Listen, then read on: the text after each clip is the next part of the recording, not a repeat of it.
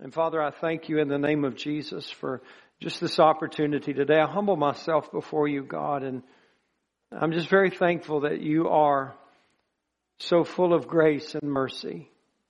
And I thank you, Lord, that your ability to demonstrate mercy is because of your justice. And it's because you're holy. And Lord, I know that there's so many that don't understand that. But Lord, I thank you that mercy is expressed because there is justice. And I thank you, Father, that your grace is expressed because there's holiness. And I thank you, Lord, that you would just manifest yourself to us today. We're in desperate need of the Holy Spirit, every one of us, to be able to understand the most simple elementary truths about Jesus and his heart require the help of the Holy Spirit just to know anything about you. So I pray for your anointing this morning in our hearts and in our lives. I pray that you will comfort your people. Father, I pray that you would produce something within believers today that would last for eternity, that it would give them a confidence in their faith that would sustain joy in their life forever and not just a momentary thing. Father, help us to fix our eyes upon Jesus and, and not upon ourself and not upon self improvement, but just upon you and your grace, Lord. And I thank you in Jesus' name. Amen. I'm going to be in Hebrews chapter 1. I wanted to read this to you first, just in regards to God and the worship of God. Love is of God, and only lovers can know God. God is love. Love makes the ultimate, most costly sacrifices in an effort to win those who would destroy themselves. Love gives and sacrifices so others can live. Love would on a cross before allowing its enemies to die in their sin. God loves when he is not loved. God gives when he is not asked to give. God paid the debt when the slaves asked to be left alone. God loved us. God sent his son to us. God made his son the propitiation or the atonement for our sins. You have declared your unchanging love for us in Christ Jesus. If nothing in us can win your love, nothing in the universe can prevent you from loving us. Your unchanging love for us is in Christ Jesus. Your love is uncaused and undeserved. You are yourself the reason for love. Love casts out fear, and our troubled hearts are given peace. Because God is self existent, his love had no beginning. Because he is eternal, his love can have no end. Because he is infinite, his love has no limit. Because he is holy, his love is the epitome of all spotless purity. Because he is immense, his love is incomprehensibly vast, bottomless, a shoreless sea before which we kneel in joyful silence and from which the loftiest eloquence retreats confused and abased. Love wills the good of all and never wills harm or evil to any. And God is love. It is wonderful, for only God is love. God loves us with an unconditional love. As we come into this this morning, um, the title of this message is Make Jesus Happy. And I want to encourage all of you this morning to make Jesus happy. And I think that when you come with me through this message, I think you will be glad that you have the opportunity to make Jesus happy. In Hebrews chapter 1, this is speaking about Jesus and his glory. And It's talking about his ministry. And the book of Hebrews goes on to really set forth the high priest ministry of Jesus and how Jesus is better than anything and everything. Jesus is it. He's everything. It's, it's, it's just all hope and life is in Him. But it says here in Hebrews chapter 1, and I'm going to begin in verse 8. But unto the Son, he says, Your throne, O God, is forever and ever. A scepter of righteousness is the scepter of your kingdom. You have loved righteousness and hated iniquity. Therefore God, even your God, has anointed you with the oil of gladness above your fellows. And it doesn't mean that others were not anointed with gladness. They certainly were. But nobody was anointed with the oil of gladness to the measure that Jesus was. And it's an understanding that I believe we as Christians need to have about our Savior and our Lord and our Redeemer, that He is anointed with gladness. And we have a glad King. We have a joyful God. We do not have a God with a chip on his shoulder. We do not have a God who is just full of wrath and full of anger that so many people have gone wrong and into sin. But we have a God that is glad and he is anointed with gladness. The Father has anointed Jesus with gladness. And according to Acts chapter 10, we know that it is the Spirit of God, the Holy Spirit that has anointed Jesus. And so the whole Trinity of God is a God that is glad a God that is joyful because God knows the end. And God is all powerful and He is able to bring everything to the conclusion that He wants it to be. And He's going to do that. Regardless of how people may lay charges against God in our, in our day to day, in our modern culture, people love to bring mockery against the Lord and, and, you know, just try to shame God if he was a God of love or if he was good or whatever. And, you know, then God would do this and that. But God is God and all men are going to know that one day. And everybody in heaven, everybody on earth, and everybody in hell is going to confess to the glory of God that Jesus Christ is Lord. So at the end of this, guys, God is right, God wins, and every living thing in the universe knows it. And they confess that to him. So Jesus is anointed with the oil of gladness. But I was just reading that in verse 9 and just thinking about how he was anointed with the oil of gladness. I want, what does that mean? What does it mean that Jesus was anointed with the oil of gladness? What is this gladness that he was anointed with? And why is it there? What is this message I think that God is wanting us to, to learn? And I'm sure you know this, alright? So this is probably just gonna be affirmation to you or confirmation on things that you already know. But honestly, it just struck me as a personal revelation of how good God is and what an incredible Savior Jesus Christ really is. And so I just pray to affirm that to you. Perhaps you're here this morning. This might be, you know, just an insight for your own life. And I, and if it is, rejoice with me and be happy and glad about this because I believe you're going to be delighted to make Jesus happy in this regard. The word gladness means this. It means extreme joy and gladness. So think about that. Jesus was anointed with the oil of extreme joy and gladness.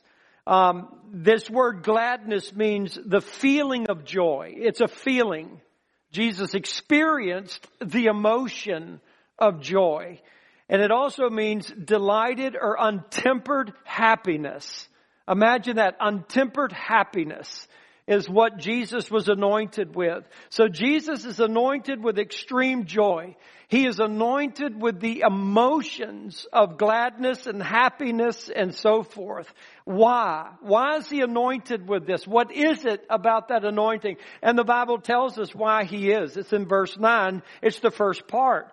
You have loved righteousness and hated iniquity. Therefore God, even your God, has anointed you with the oil of gladness above your fellows. Now that might sound strange, but this is kind of where the rev- personal revelation for me came in. That God anointed Jesus with the oil of gladness because he loved righteousness and he hated iniquity. And so he's anointed for something that's going to make him glad. And I think that this is really to me very powerful. So the definition of anointing, that's what we need to know now. And the definition of anointing here in Hebrews chapter 1, it means consecrating Jesus to the office of Messiah. That, that's what the anointing means there. So you have consecrated Jesus to the office of Messiah, causing him to be exceedingly glad with the feelings and emotion of joy and untempered happiness.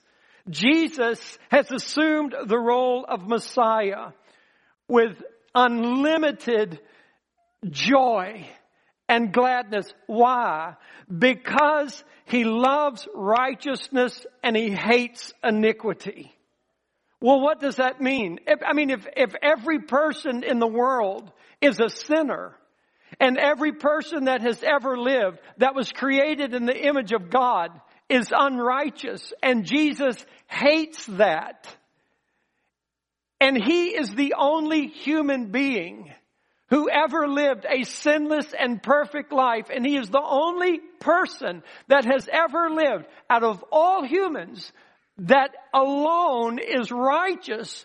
Why does he have this untempered joy and happiness and gladness that he is anointed with? And it's really simple. It's this, that Jesus has been consecrated to the office of the Messiah.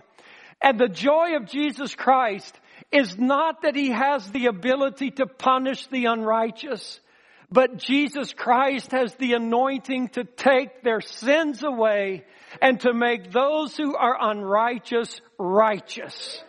And that makes him exceedingly glad. Isn't that wonderful? I mean, that is just so wonderful of Jesus Christ.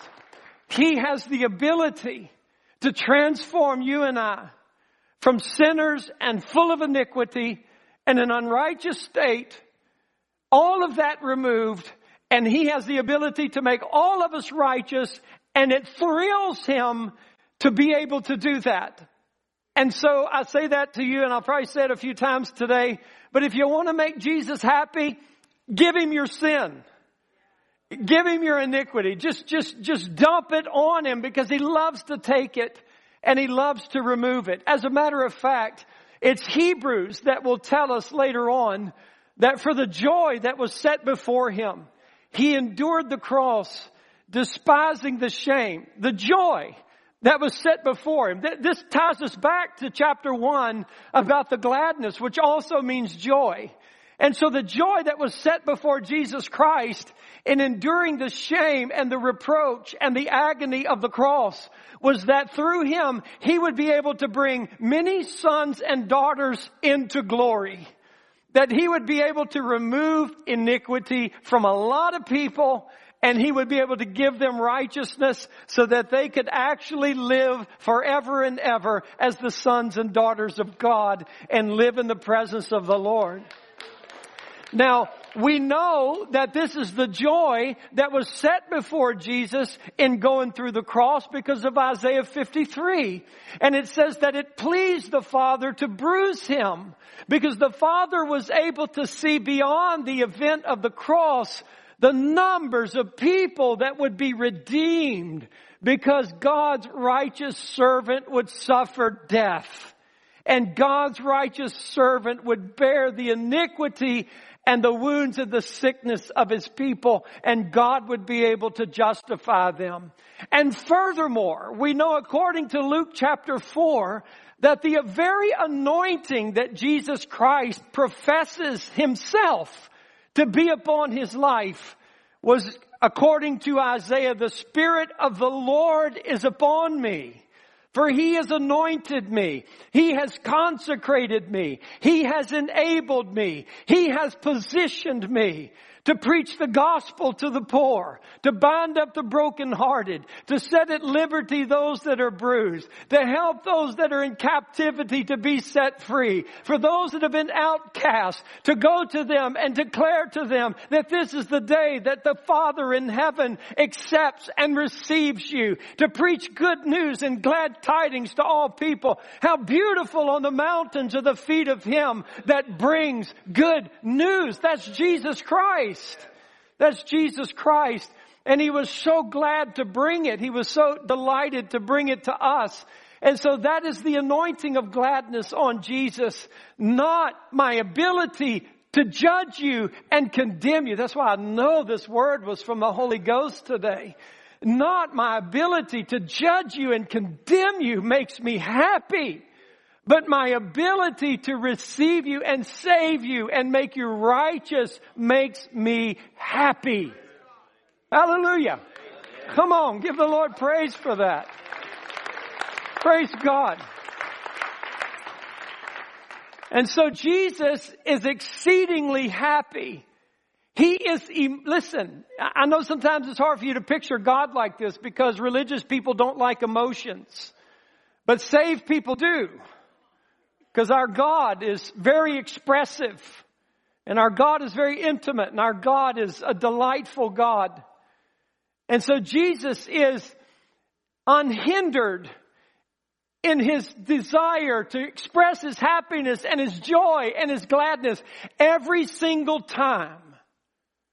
He gets to demonstrate his grace and his mercy by pardoning, forgiving, and healing the unrighteous. Every single time he gets to demonstrate His grace and His mercy. It makes Him happy. And the devil doesn't want you to know that. The devil wants you to believe that he's upset with you.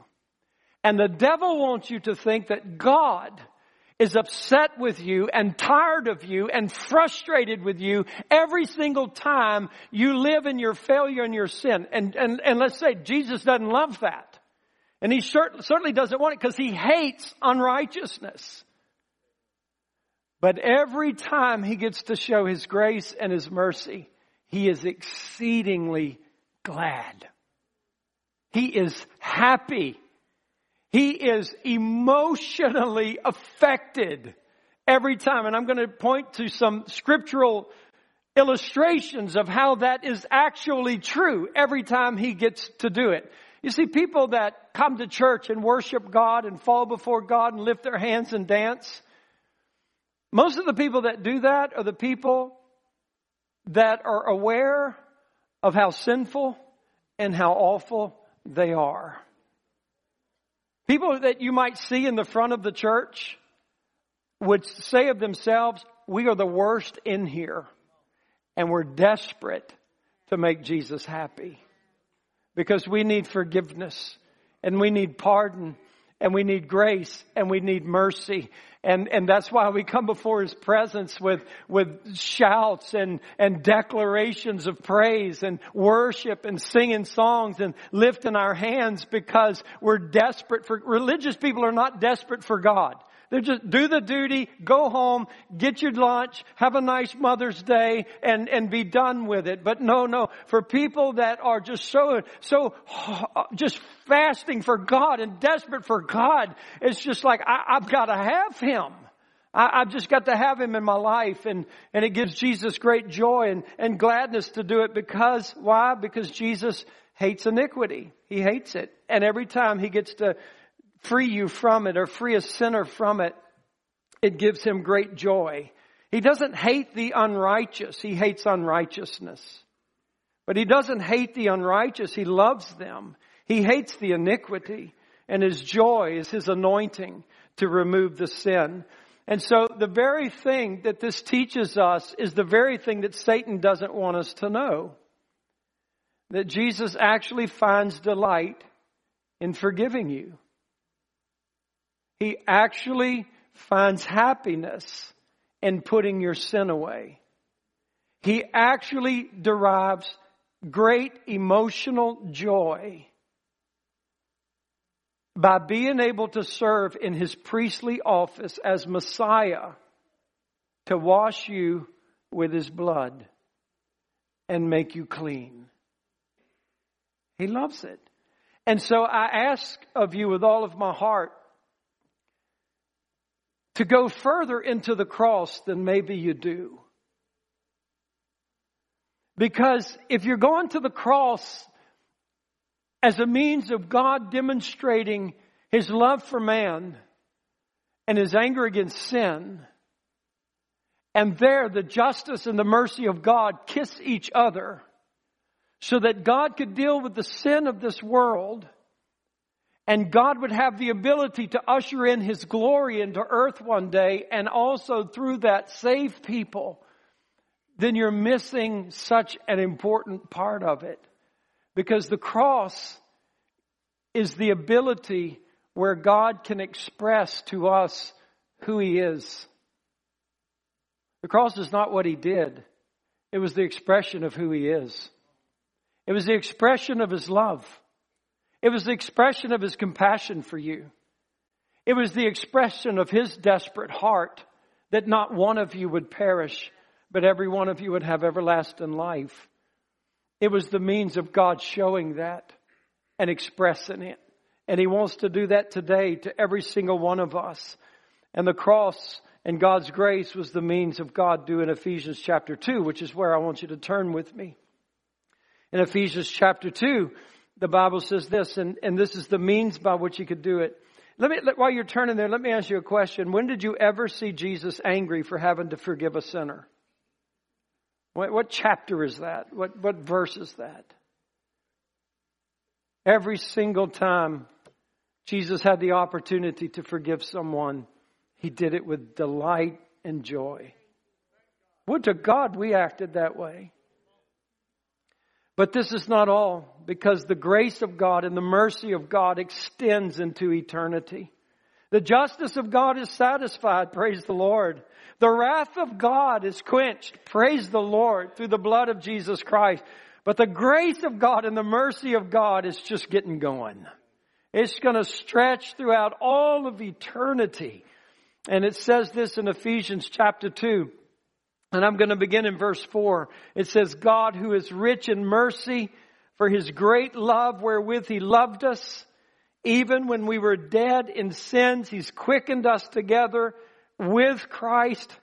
By grace you are saved and has raised us up together and made us sit together in heavenly places in Christ Jesus.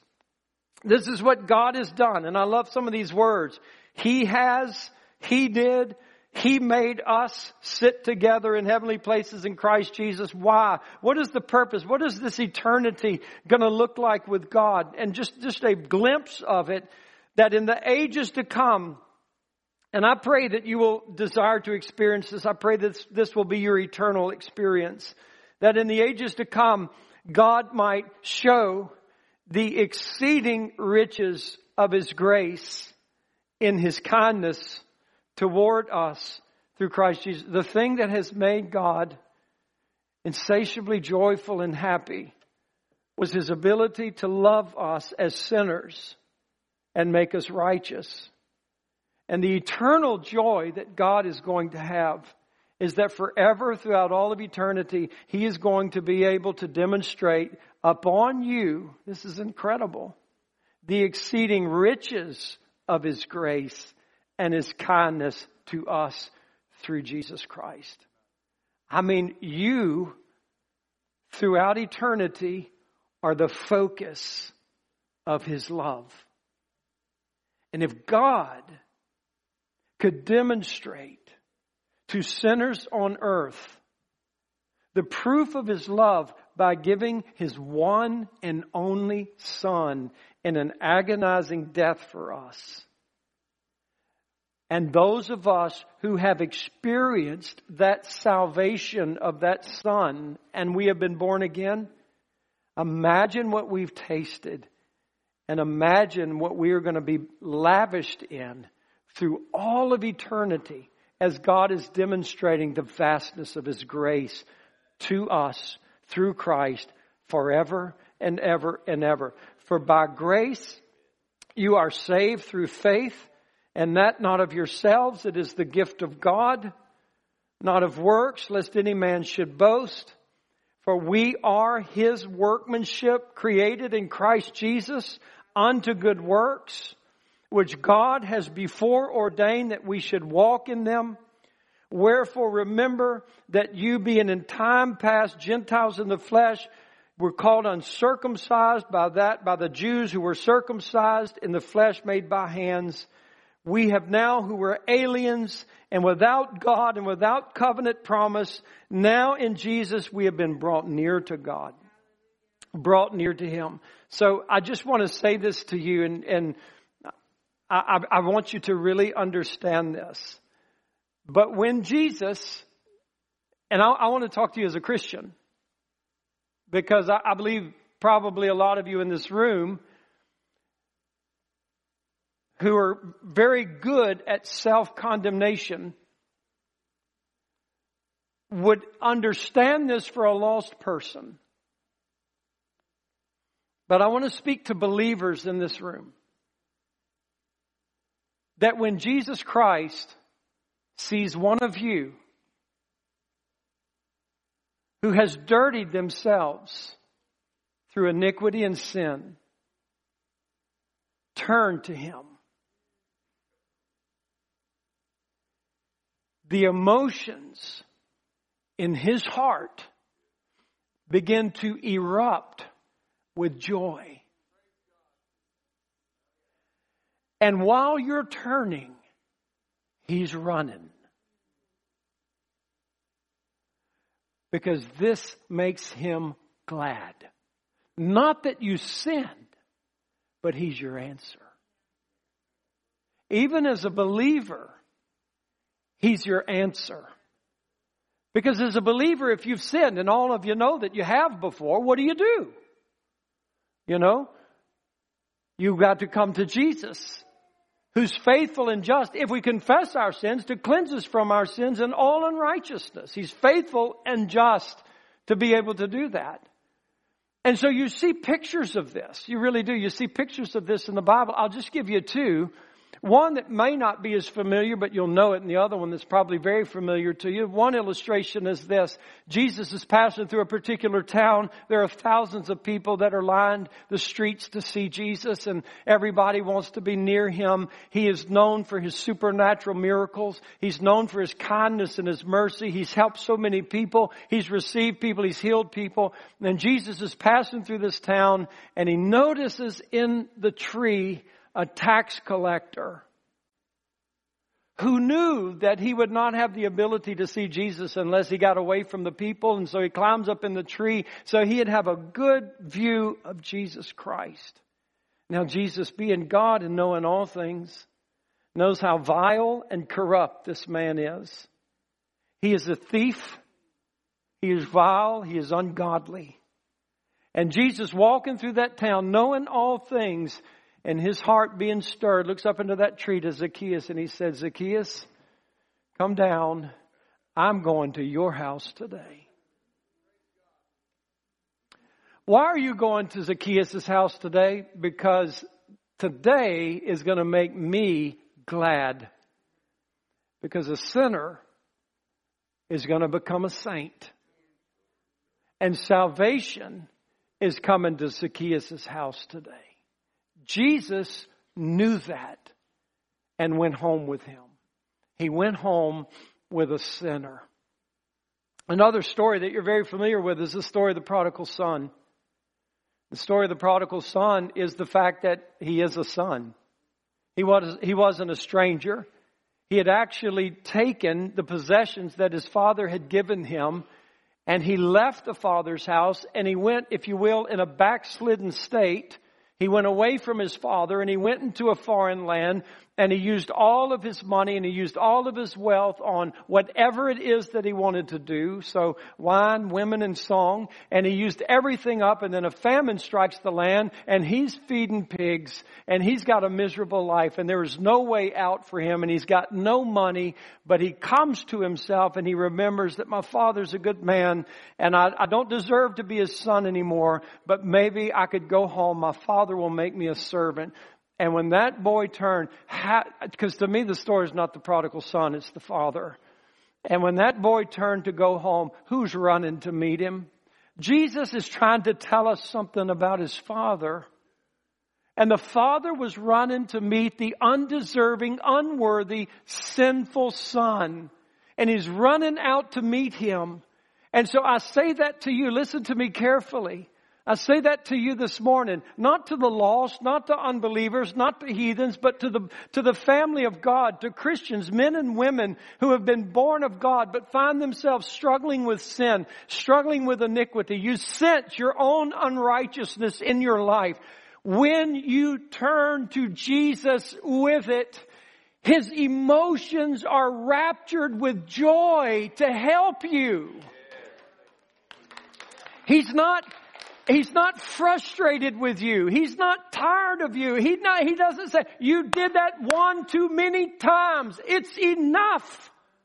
But every time you turn to Him with His joy and His gladness, He gets to take away your iniquity because He hates it. And He gets to give you righteousness because He loves it. So who wouldn't make Jesus happy today? Who wouldn't do that?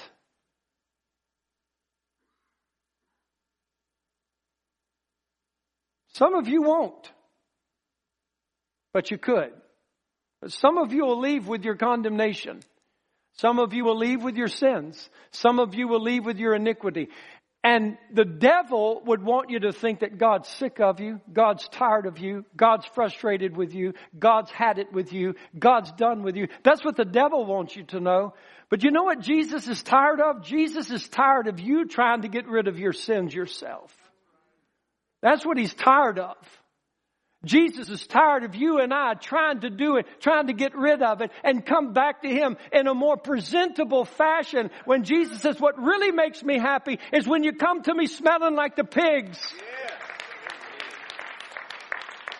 So that I can take all of that filth off of you and I can give you the robes you need to wear. And the shoes you need to walk in and the ring that you need to have upon your finger. I want to do that for you. So today I come to the struggling Christian.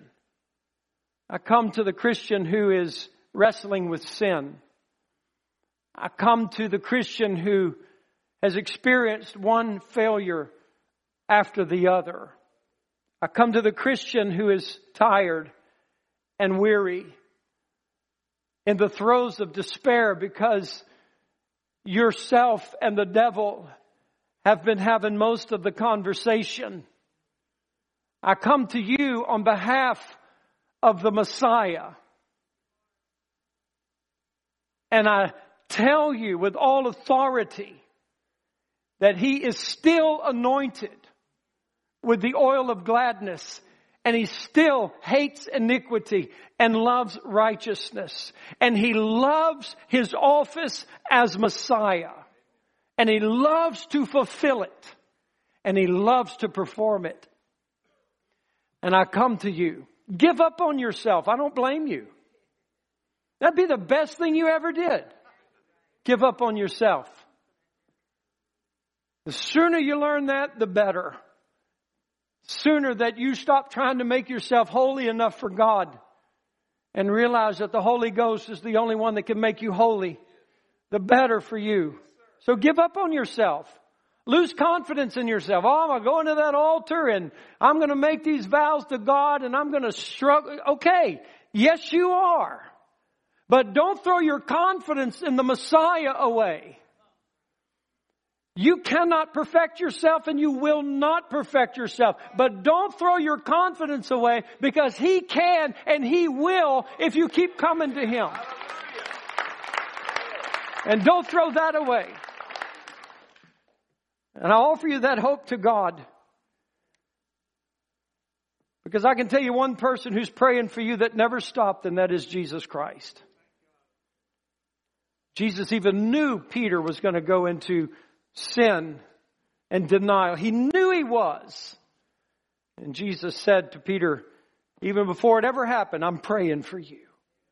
Beloved, there's nothing that happened in your life that surprised Jesus. He knew it. And what gives him joy is when you turn back to him with it and ask him, Will you forgive me? Will you restore me? And with all of his joy, he will do it. So I say this to the backslider, just two scriptures, and I love this. I've, i know I've shared this before in church, but I love this, so I say this to you to the backsliders. And I don't really understand the word. It's not a common word in the Bible, but it's a common word. You hear a lot of Christians talk about, I'm a backslider or, or whatever that is, but you're just not walking the walk that you know God wants you to walk. You're not living the life you know God wants you to live. And maybe there's secret sin going on in your life, and there's just defeat in your life, and there's immorality in your life, or there's corruption in your life, and you're supposed to be a Christian. And though nobody knows it, and you're able to put on a good air about you that everything is well with you and God, you know that it's not. And you might be wondering, I'm fooling a lot of Christians, but I know I'm not fooling God. And Pastor Lee, what is God saying to me in the state that I'm in? I'm glad you asked. Because according to Jeremiah, God says, Tell the backslider, I'm married to you. Praise God. I'm married to you. Go tell them that, Pastor Lee. Tell them I'm married to them. I didn't annul this marriage because they sinned. Well, Lord, when I tell them that, you know that they're going to begin to come with all of these vows and these promises and everything, God. And they're going to want to clean their life up and they're going to want to look good and they're going to want to wash off all the dirt so that they're presentable to you because they do love you and they respect you and they know that you're holy and they're going to try to get all these things right. Well, then tell them this for me.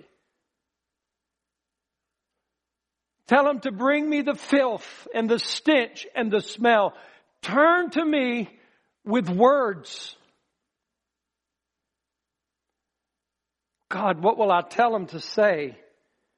Tell him to say this. This is in Hosea.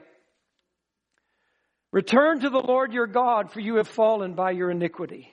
Take with you words and turn to the Lord. Say this. Take away my iniquity. Receive me graciously.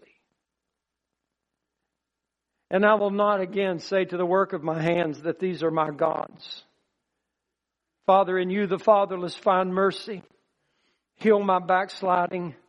Love me freely. Turn your anger away from me. That's what you say. So how many of you Christian born again saints who are aware in your own life of your unsanctified state can turn to the Lord with these words Be merciful to me, God. Be gracious to me. And Lord, because we're in the new covenant now, we're not in Hosea. Thank you that you have turned your anger away from me and you have received me graciously. So I want you to stand with me. And I just want to encourage you. I want to encourage you this just I want to invite you. You know, people, oh, if I go to the altar, everybody's going to think I'm a sinner. Well, me and Josh are the first ones. Come on. We're the first ones. I'm here with you, brother. Andrew's here with you. Praise God. Making Jesus glad, huh? Isn't that good? Making Jesus glad. Just coming to Him with my iniquity and my sin. Every one of you can because every one of you has got something. Every one of you has got something. Okay, listen to this while we're praying and coming into this altar. Listen to this. This is so good. Bless the Lord, O my soul, and all that is within me.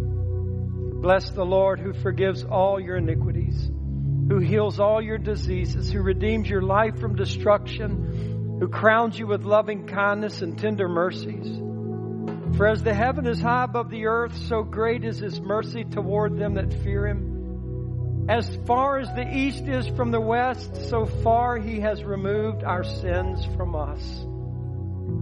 And you may wonder, what is God in his disposition to me tonight, today? You know it's joy, but even this psalm says, the Father pities you as a father pities his children. The Lord pities those that fear him. He knows our frame and he remembers that we are dust.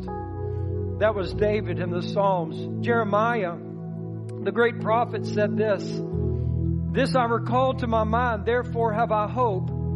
It is of the Lord's mercies that we are not consumed.